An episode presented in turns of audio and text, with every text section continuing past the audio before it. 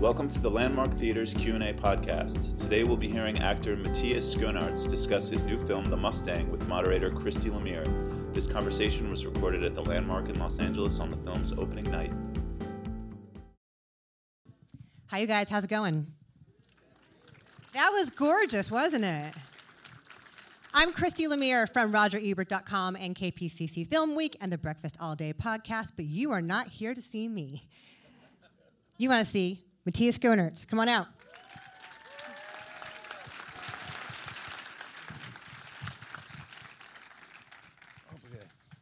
I work so hard to get your name right. I've heard it pronounced so many ways, and they're all wrong. So, do it again. Schoonerts. That's it. I'm so close. Thank you I'm so so much. happy to see you. Me too. I'm happy to be here. Yes. So, um, so what did you know about horses prior to this film? Well, I knew a lot about horses, but I didn't know a lot about this program. This this program was kind of a surprise to me. Um, so when when Laura contacted me, I was I was like, wow, this is this is this has movie written all over it, and and and urgence written all over it, and relevance. So uh, yeah, I was so so. Um, glad when she you know proposed me to to play that part. I was like okay this is a story that needs to be told. So let's uh, let's do everything we can to to put it out there.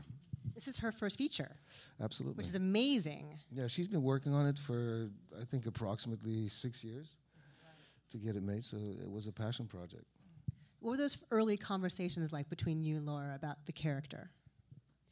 Well, in, in you know, as preparation for the movie, we, we I was attached to the project two years before we started shooting, and that enabled us to spend a lot of time together, and also to come out to the U.S. and visit uh, three maximum um maximum security facilities, and spend a few days with inmates, and, and you know get you know get to talk to them and get insight in, in certain aspects of their psyche and, and what the experience is like to spend so much time incarcerated. What surprised you that you learned from them? I think the most important thing that I've learned is that I mean, people need kindness. I think, uh, and of course, it, it's it's a, yeah, but it's really true. It's really true. Um, you know, it's a, it's a complex world that we live in. Uh, we all noticed also today what happened in New Zealand, and it all comes from confusion and pain. And, and I think if we learn to be, you know, nicer and kinder to each other, we would be surprised how many miracles we can make happen with just a little bit of kindness. Your character is so powerfully, quietly stoic and withdrawn in the beginning. How did you come to understand him and how he got to that place?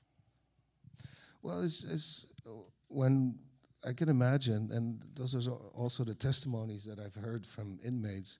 If you spend, you know, a year in isolation, two years, five years, ten years, even, I mean, you kind of lock in. It's it's it's, um, and you kind of alienate from everything, from the outside world, but also from yourself. So, and yeah, then you become silent. You know, you don't vocalize what you think. You don't talk about what you think. You don't express yourself in, in any way. So, so yeah, silence becomes the biggest part of your being. You've played roles before that are extremely physical, whether it's in Bullhead or Rust and Bone. This, this is a different kind of physicality. How did you, and you bulked up even more than you already are. So how did, how did you get to that physical place to play this character? How do it, ju- just put in the work? Actually, it's just just um, don't don't overthink it too much, and just give it give it as much as energy and uh, as much as just as much passion as you can, basically. And I was so in, in love with the part, and I was I was I, I wanted to do everything to make this this character as as tangible and as uh, authentic as possible.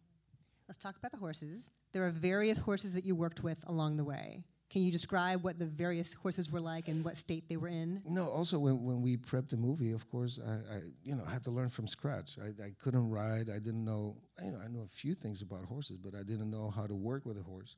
So we visited a couple of ranches, and then one day, I saw this horse, this buckskin horse, and I had I had this crush on it. And I said, "That's the one." I said, "That's the one. I want that in the movie. That's my horse. That's got to be. That's got to be the one."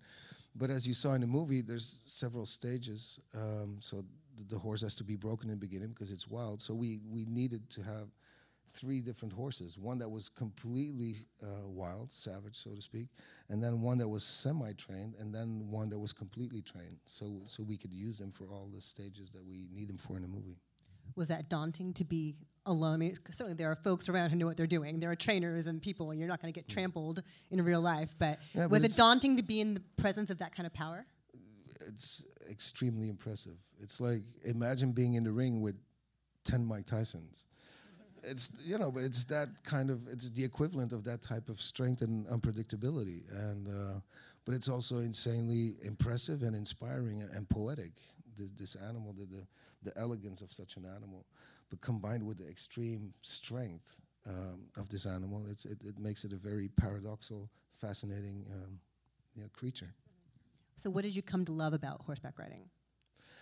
Uh, everything actually. Um, the, the sensation, the how how an, how a horse feels your energy and, and feeds off of your energy. So the more tense you you are, or the more nervous you are, the the more you know, the more the horse is going to be nervous, and and so the the the synchronicity that you need to you know uh, work on and, and discover and develop with the horse, uh, and the harmony that comes from it. Uh, once you get to the point where you feel like you synchronize, you become one with the horse. That's a beautiful experience. Let's talk about your scenes with Gideon Adlon as your daughter. She's tremendous. Yes, absolutely. And she just, we had four scenes and we shot them in, in the course of two days.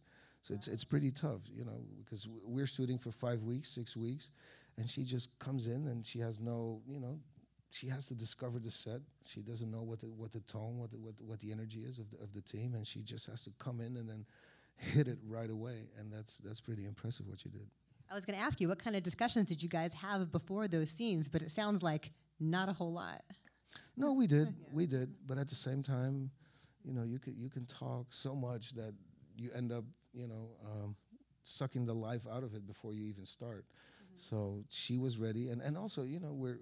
It's not like we've in the story we haven't met for so long, so we wanted to keep that level of of, you know, awkwardness and, you know, discovery, and and yeah, we were trying to protect that as well. And your scenes with Jason Mitchell are fun. Yes, absolutely. We became lifelong friends already. How so? What What are some fun things you guys did? No, it's just it's just an energy thing, you know. You sometimes you meet people and immediately you connect, and there's this kind of exchange of, of energy and and uh, pleasure and passion and, and similar, you know, common grounds and all that type of stuff. And yeah, so we're friends. It's it's consolidated. It's yeah. Will you get a horse now? Are you a horseman now? Well, basically, Laure and, and Molly, who uh, who co-produced the, uh, the movie, we they bought the horse, the original horse, and it's on a ranch now, and I'm gonna visit it after tomorrow. the one that you fell in love with? Yeah, absolutely. Yeah. Amazing. Yeah. So you guys are buddies for life now. That's good. yes. yeah, absolutely. What do you hope people take away from this film? Oh, man, there's so many things I think, but the most important thing is is to believe in the possibility of change and that nothing is ever irreversible. Um, um, I hope it also stimulates people to, you know, believe in in the prison reform uh, program that all types of people are and, and all kinds of people are trying to you know reinforce right now. People like Jay Z, but also Jane Fonda has been on this on this um, on this mission for more than 30 to 40 years. And I think it's really important that we, you know, that we take care of the people that, you know, uh, are not as lucky as we are and that hit rock bottom and, and, and to still care about them.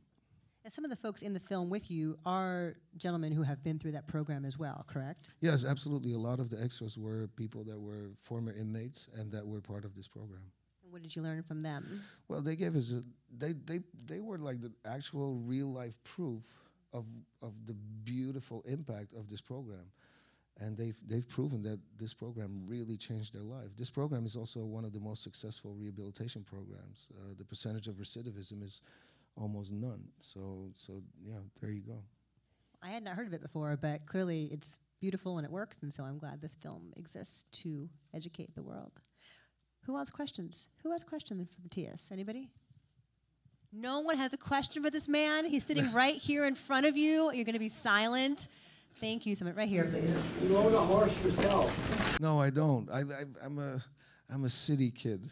So, but but actually nowadays everything is possible. You can you can you know, run through the city with a horse apparently. Because there's also um, a couple of uh, guys that were involved in this project, and they're called the Compton Cowboys, and they, uh, you know, they they um, they rescue horses, they they re-educate them, they train them, and they uh, and they cruise around Compton.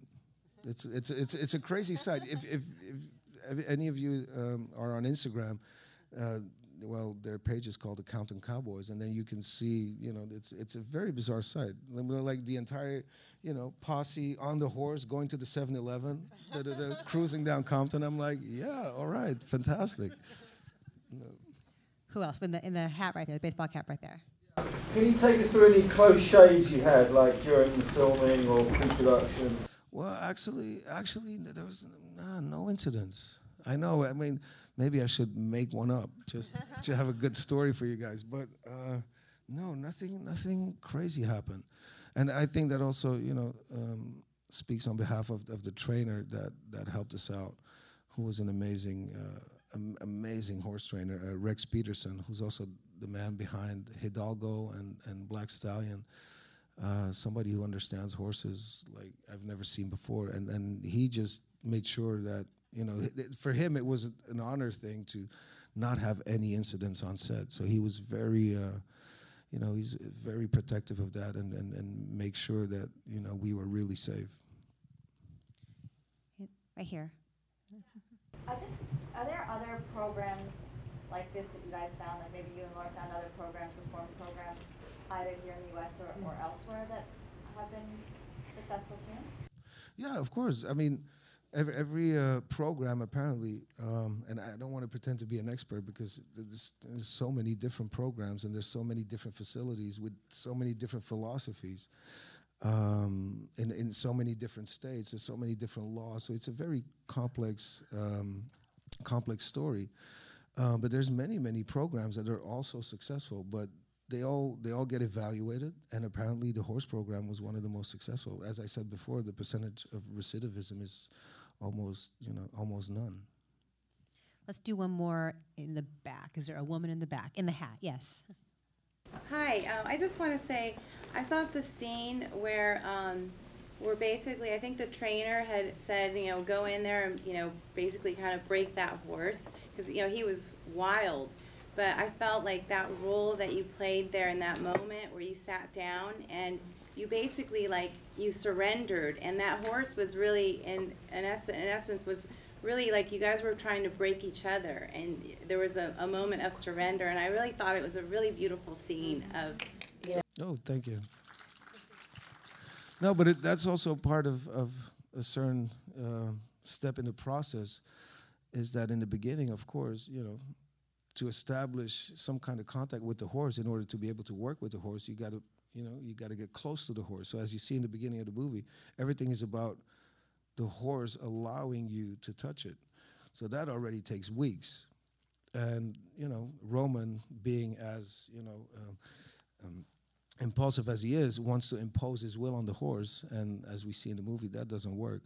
So as soon as he like kind of gives up and actually surrenders to the fact, like, okay, this is not going to work all of a sudden the horse comes to him. And that's, I think, uh, a beautiful existential uh, lesson. Thank you. It's a gorgeous film. It's a great performance. Thank, Thank you so much for being here. Thank, Thank you, so guys.